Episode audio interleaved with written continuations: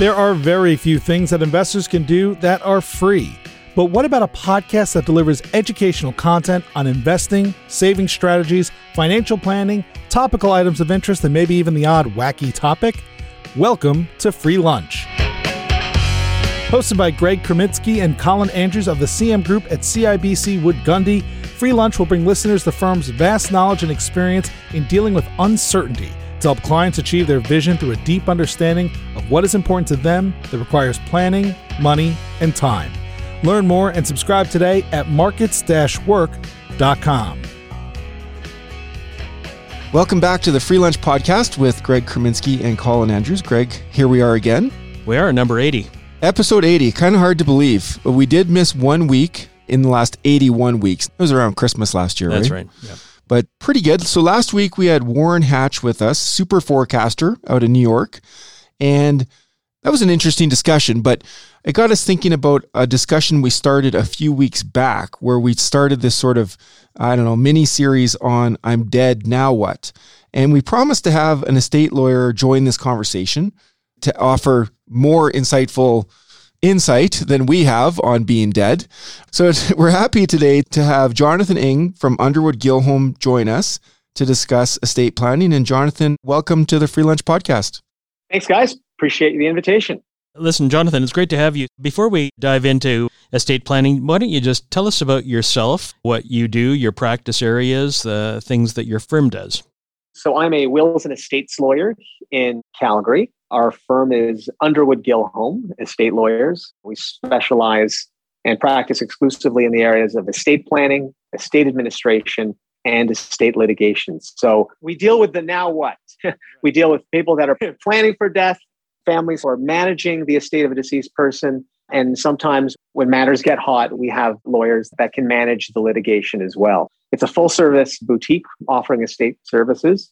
I've been with the firm for almost 10 years now, and I'm happily focused on the planning and administration side, intentionally excluding the litigation and conflict side. That's where I started out in the trenches, and I'm happy to not see it so much. But I'm grateful for having colleagues that deal with a lot of the disputes because that very much informs my planning practice and try to keep my clients out of hot water. I was just going to say, I guess if the planning and the administration is done well, then hopefully that reduces or eliminates the need for litigation down the road. So that leads into why is estate planning so important? What do people need to know? there's a lot of facets to it, and I'm going to try to hit as many as possible. But I always like to say that the biggest part of estate planning is taking control, taking control of your affairs, making a decision as to how you want your assets handled after you pass away, making decisions about who's going to be in charge of your kids if you have minor children, who's going to be in charge of, of making medical decisions for you if you're unable to make those decisions on your own. I don't want to bore your audience by reading them the law about what happens if you don't have a will. But what I want everyone to know is that there are laws that kind of stand as your default will. If you pass away without a will, contrary to popular belief, everything doesn't go to the government. But there is a little bit of truth in that, in that there are laws in each province that say who gets your stuff if you pass away, who has the right to act as the executor, so to speak. So who gets to administer the estate. And it's fairly clear. Unfortunately, many Canadians pass away without a will, and these laws come in as our default parachute to tell the living how our assets are to be handled and who's in charge of it. Same idea if, if a person becomes incapable, so a person develops a severe dementia and cannot manage their financial affairs, there are laws available to family members and friends to take control of those assets and make sure their assets are taken care of. So there is this default that I want people to be aware of. But estate planning is about saying, no, thank you to the default. I'm going to choose who's going to be in charge. I want friends to benefit, for example, as opposed to the default family members that I've chosen. I want to make tax plans that minimize taxes on death. I want to create legacy with my assets and with my name moving forward. So, estate planning, I've given some additional reasons, namely legacy, but I always like to put that to clients. It's about taking control and having your say. That makes so much sense. It ties in with a lot of our clients when we do financial and retirement planning. Same thing. If you dive into retirement without having given it any thought and without having done a plan, you might find yourself not in the position you wanted to be. And and so estate planning sounds like it's the same thing. This is just off the top, but do you have any idea among people who die, what percentage of people die without a will? It's surprising to us to hear that people die without a will, but obviously many, many do. I don't know that one off the top of my head, Greg, but the general statistic as to the number of Canadians who do not have a will generally seems to hover at around one half. Wow. It's a glass ceiling that in my practice, I haven't seen that number change. And you'll see Stats Can release new numbers every so often, and it seems to hover around that place. So there we go. In terms of how many of those Canadians later die and die intestate without a will, it's not a statistic I have, but it is worth noting that a lot of people are inadvertently going with the default plan. Let me ask you, Jonathan, when we're talking to clients, we often ask them, well, we always ask them, do you have a will? And they'll say yes or no. And probably about half say yes, and the other half might say no. But it always comes up like when somebody's going on a trip. They don't think about it, but now they're going on a trip and it just it's top of mind and maybe they panic a little bit. Some people say that you can just handwrite out a will. Is that called a holographic will? And just sort of leave it on your kitchen table just in case something happens. Does that stand up in court if somebody like literally just handwrites out some version of a will in their own words? The answer is yes, Colin. I'm going to make sure I got my lawyerly hat on and say yes with conditions, the fine print. I'm going to speak specifically to the province of Alberta, where we're all physically sitting right now, where state law changes from province to province. But I'll narrow your question down to Alberta and say absolutely. And you've got the term perfect. It's a holograph will. This is a will written from start to finish, the whole thing entirely in your handwriting, signed, of course, no witnesses needed. No witnesses needed. And that is a valid will. And I've seen it many times where clients are out the door, so to speak, going on holiday, and they'll leave this document, as you put it, on a kitchen table or with a family member with the advice hey, if something happens, here's my will. So it's true. It is a valid will. But what I like to share with your listeners and tell clients, I'll expand the holograph will to the conversation of will kits, because it is possible to kind of beef it up a little more and maybe elevate beyond the holograph will and maybe get a will kit from an online resource or, or Staples used to sell these things. Post office used to sell these things. Hmm. Basically, this is the whole idea of DIY, doing it yourself. And like with many do it yourself approaches to professional services, there comes risks. A will is a simple document, really. I mean, make no mistake, everybody. I like to say a will just really does two things. It says who gets your stuff and who does the work. At the end of the day, that's really what's happening here. And it's completely possible for a person who's not trained in the law or finance or accounting to nail it.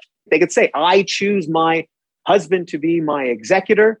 I give my entire estate to my husband, signed, dated. That's a valid will. And I can say that that's probably going to cover things. But nowhere in there are we thinking about personal effects that might go to certain people, not to the husband. Backup plan. What if she and her own husband pass away on the flight at the same time?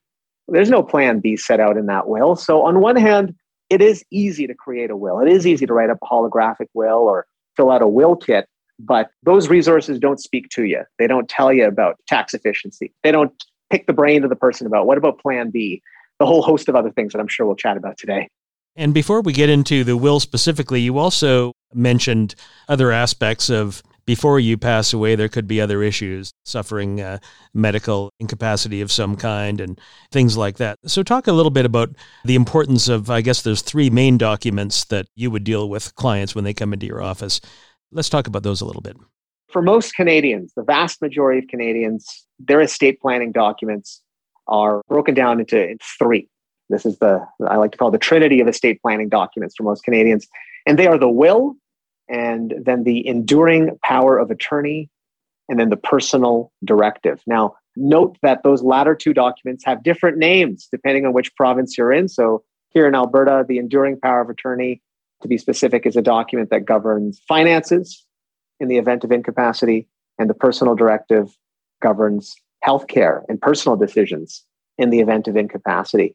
In Ontario, they're both called a power of attorney just to keep things real simple for Ontarians and then different names certainly throughout the country. But the theme, taking a broader step back, the idea here is when we're embarking on an estate plan, we're thinking of two circumstances. Number one, the circumstance of death.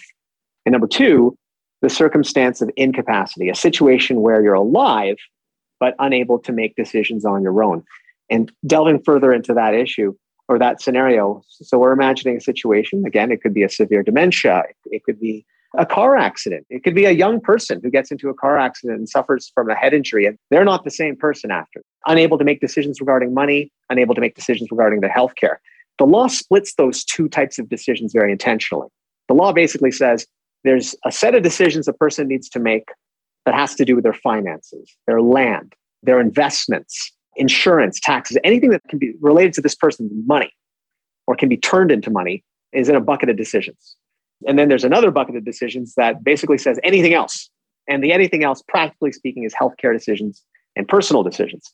So in Alberta, we have two documents to speak to these respective two piles. When I'm working with a client who is preparing their estate plan, I put them in this scenario. If you're unable to make decisions regarding your finances, who are you going to put in the driver's seat there? And again, if you're unable to make decisions regarding healthcare, who are you going to put in the driver's seat there to work with your healthcare team, speak with your doctor, make personal decisions in your best personal and ethical interest.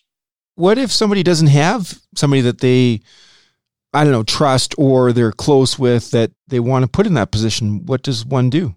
We certainly try our best, first of all, to see if there's someone out there. But you're right, Colin. It's common where people will say, well, I'm lucky to have all these family and friends around me, but they're not suited for this job. Maybe my children are too young to do this. Maybe my family members are too far away or I'm a very private person. I can't have anyone doing this for me if I'm still alive. Well, there are thankfully alternatives. So when it comes to the enduring power of attorney, again, that's the document where we're choosing someone to make financial decisions for us. There are third party options, often referred to as a corporate power of attorney.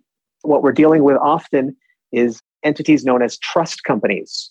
Many trust companies are subsidiaries of banks, and they can be asked to do this job. Their service comes at a fee, as we can expect. Wait, wait, wait. You mean banks charge fees for services? Is I, I didn't catch that. yeah, I know. Shocking. Shocking. I thought it was a charitable service myself, but turns out there's a whole fee schedule for this thing. for a fee, they will step in your shoes if you're incapable of managing your finances. They'll pay the bills for your home. Heck, if you're not going to move back into your house due to your incapacity, they'll sell your home for you, pay for your care, and unless there's some extenuating circumstances, they'll do this role until you pass away. So trust companies are a common choice for families that don't have someone that can act in that financial role. On the healthcare side, unfortunately, the bank will not make healthcare decisions for you, not a job they're willing to take. Hmm. Probably not one that you'd want. I think we all love our bankers and financial advisors in our lives, but they're probably not the right people to be bedside yeah, good point. Do I have that wrong? No, uh, no, no, you got that. Yeah, you nailed it. Yeah. Unfortunately, the choices are slimmer here. So again, if if we've really run through all the folks in our lives that could potentially make these decisions and concluded that they cannot here in Alberta, it is possible to ask the public guardian of Alberta to do this job. Now, it's not a common thing to do, but it is one of the mandates of the public guardian to take on these jobs. There are conditions in particular, the individual with my health, we have to ask for permission in advance. And we have to kind of let the public guardian know hey, my client, for example, is not comfortable asking her children. Maybe she does not have children. Maybe she's, again, a very private person and there's no person that she entrusts. And the public guardian will assess the situation. They'll even contact the person, talk to them, learn about their wishes. They're strangers to each other after all. And then after some mundane paperwork, here we go. We have someone that has named the public guardian of Alberta to be what's called their agent under their personal directive. I should let the listeners know who the public guardian is. This is an agency of the government who, among their mandates, are to assist Albertans who are under some type of incapacity, help them with legal decisions. If they're a child and they don't have a voice in court, the public guardian will sometimes step in. And again, this is one of their limited roles, but this is something that they can be asked to do. And I've helped probably about half a dozen clients do this over the last five years when we start talking about executors of wills, of course, we're going to be talking about the need for a backup executor in case the person you name isn't able to take on that responsibility. Is the same true with powers of attorney and personal directives? Do people typically have a backup power of attorney or a backup attorney for personal directive purposes? You bet. I like to have at least a plan A and a plan B for these documents. So, for example, speaking personally, if I passed away or became incapable of managing my affairs, I've appointed my wife to take on these roles. But we got to have plan B. Me and my wife are in the car together all the time. hey, she might refuse to do the job. She doesn't have to. I think listeners should know wills are not contracts. We're not forcing people to do these jobs. And if for one reason or another my wife's not in a position to act as my executor or act as my attorney under my power of attorney, I've got a backup plan. Here's my plan B, and I'll lay it out. I've had clients setting up a basketball team, like they'll have plan A right through plan F just in case number one, number two, number three, number four, number five don't want to take the job. So I think that's a little much, realistically speaking, but it gives that client confidence that there's a backup plan and a backup plan and a backup plan. Just a little bit on the enduring power of attorney. Like we've run into situations in many cases where a power of attorney is in effect as soon as it's signed.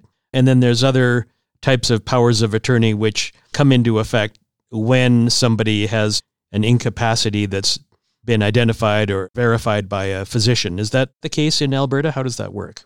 And what are the different types of powers of attorney? I'll use a term, it's a colloquialism, it's not exactly an official legal term, so to speak. But if I were to create two categories of powers of attorney, I would say there's an immediate power of attorney. That's a power of attorney that comes into immediate effect. The second I sign it, my wife, for example, carrying on an example, my wife as the named attorney can bring that document to a bank where I have my accounts and she can start withdrawing money. She can start managing my accounts, speak with my advisor in theory that day. So she has immediate authority versus what I would call maybe a springing, another casual term, a springing power of attorney that would take effect on a future date. So again, in that scenario, I would sign that power of attorney today, and there would be a condition right on page one that says this power of attorney only takes effect upon my loss of capacity, and two doctors have to sign off on that. The latter, the springing power of attorney, that's personally what I currently have in effect. So I'm 40 years old, relatively healthy, I think, and most clients choose that approach. They say, This is my trusted person, but I'm not going to give them authority until I'm in a bad place. That's the common narrative. But flipping over to the immediate power of attorney, the narrative, there's no one rule to this, but the common narrative is maybe it's a senior who, well, I'll paint the scenario further. Maybe it's an advanced senior, maybe 80 plus, perhaps a widower, and he's not as spry as he used to be and relies quite a lot on his adult daughter to help him with making decisions, going to the bank. This is a guy that probably does not do a lot of online banking. He likes to bring his bills to the bank. This is how he was brought up, and this is his custom. But here he is now at 80 plus and not as healthy as he used to be, and really rests on his daughter to manage things for him. He might say in his power of attorney document, I'm going to sign an immediate power of attorney, and I'm going to give that authority to my daughter. So she can go to the bank, she can do things without my presence. Theoretically, she can do things with my minimal involvement because I trust her. And that's really a cornerstone of this power of attorney document. It's like creating a double of yourself. And that's what I like to tell clients that are making this big decision. When you're creating an immediate power of attorney, you're creating a second version of yourself. Don't get me wrong. I always say to this gentleman, for example, you're still you. You can bank on a Monday if you want to. But with this immediate power of attorney, your daughter can go in on a Wednesday and complete transactions. And then you can go back in on a Thursday. So there's two of you now. You're not giving up authority, you're creating a second. What's that Michael Keaton movie where he creates himself into multiple people? Do you remember that one? Is it called Multiplicity or something like that? Yeah. Anyways, that's what it reminds me of. I think you got it. Multiplicity, yeah. As you were talking, I was just thinking about some experiences we've had with clients over the years. And unfortunately, there have been some issues when it comes to estate planning. The issues, of course, come out when the estate planning kicks in. In other words, somebody's died. And we've watched a couple of families sort of fall apart over who was named executor, who wasn't, who got what, or whatever. I won't bore you with the details, but I'm sure you have a lot of experience dealing with this situation. So, the importance of picking the right people for the right job and outlaying it in advance, how important is that to like communicate it to the next generation or I don't know. Is it? It's huge. It's huge, guys. Wills can be very complicated, long, expensive, and don't get me wrong, very effective at what they're trying to do. Again, very complicated tax plans, very complicated trusts, holding money for 50 years, really passing money down to generations, creating legacy. I can go on all day. This is some fun stuff that I want to talk about further. But when we're mapping these out, I stress with a very high level of importance with the clients that this plan is only as strong as its executor. I really mean it. You can have a 50 page will with very, very detailed plans. It's really some real legal masterpiece here, guys. But if you're choosing an executor who is maybe not familiar, maybe they didn't even know that they were being asked to do this job. They found out at the funeral that they're going to be tasked to do this and run a private foundation and execute on a complicated tax succession business plan. Then you may as well have written it on a sheet of paper or on a napkin and left it in the kitchen and just said, I give it to my son, let him figure it out. Because that executor is going to have a struggle. So choosing a good executor is, I would wager to say, one of, if not the most important parts of creating your will, because they're going to make it happen. They're going to make everything on, from pages two to 50 happen. So let's focus on page one first and foremost. Now that we're talking about it, what are some of those considerations as to how to best select an executor? There's a lot of traits that I think make a great executor. I'll kind of answer the question in the reverse. A lot of people will come in with an expectation that a good executor should come from a background in finance, a background in accounting, a background in law, maybe some related profession. And yeah, sure, I think a person's day job does say a lot about what they might be capable of doing. But absolutely, that's pretty obvious. But I feel, and when I look at my reflecting on my estate administration practice, my clients who are executors, good executors in particular, come from all sorts of backgrounds that have nothing to do with the professions I mentioned. And here's a fun fact most executors are rookies. This is a fact. Most executors are rookies. They're going to do it once and they're never going to want to do it again. Okay. we'll talk about why later. So they're normally doing it for the first time. And it never ceases to amaze me how well an executor can excel at the job regardless of what their day job is. So I'll be more specific. Why do I care about this? Why am I saying this so early? Because I think the trait I'm referring to, or the traits I'm referring to, are again not legal knowledge and finance and accounting, but number one, diplomacy. It's common for an executor to be accountable to many beneficiaries. So, example, if, if a parent passes away and an adult child is administering mom or dad's estate, they're tasked to divide the estate equally among the children. They've got a number of beneficiaries, their own siblings often, who they have to report to and account to. So, diplomacy is a huge, huge trait that goes a long way. Others being organized. Again, a trait that certainly transcends professions. And I've seen a few lawyers, for example, who are not too organized, maybe in their personal lives. They organize their desks as I look at the papers in front of me. Being organized, keeping good books is a good part about being an executor. Fun fact an executor has a duty to account. That's one of the legal responsibilities of an executor, and being able to keep good books is a huge trait. I will touch again, just very briefly. Again, awareness of finances and awareness of the law surrounding the situation is key. But I would call that trait not necessarily knowing the law or knowing finances, but being humble enough to say, I don't know much about those areas. I will seek advice and carefully listen to it. I think that's a trait. I don't know what you call that, but that's certainly a trait that makes for a good executive. A person that knows what they don't know, they're willing to seek advice. That's good.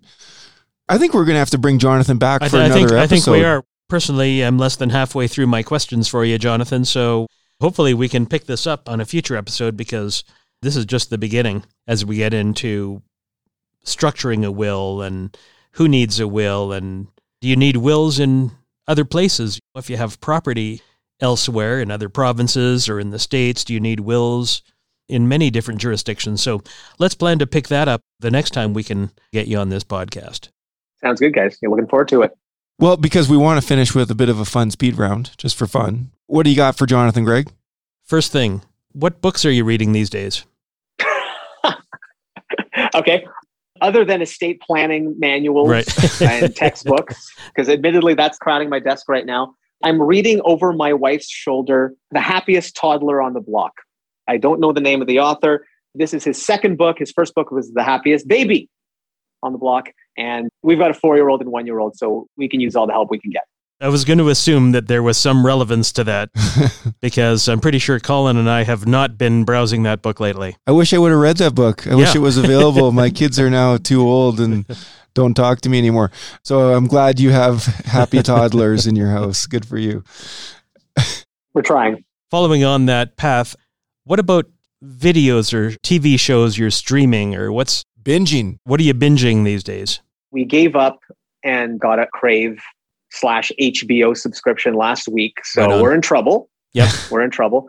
We intentionally did it for the latest Curb Your Enthusiasm season. Big Oh, fans. yes. You guys, Curb Your Enthusiasm? Oh, Larry yeah. David? Yeah, yeah, Yeah. a little bit. Yeah. We're enjoying the new season. I find Curb Your Enthusiasm a little too embarrassing to watch at times. It's too awkward. I have to turn away. it's painful. It's painful. But as I'm browsing the HBO titles and just reading the news, I'm seeing tons of good stuff about Succession. I haven't seen Oh. it yet. I figure Oh. I should probably watch it for professional development. purposes. Exactly.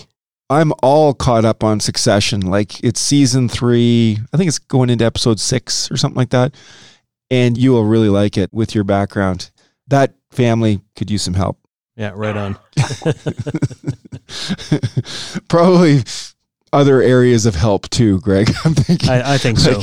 Yeah. but Yeah.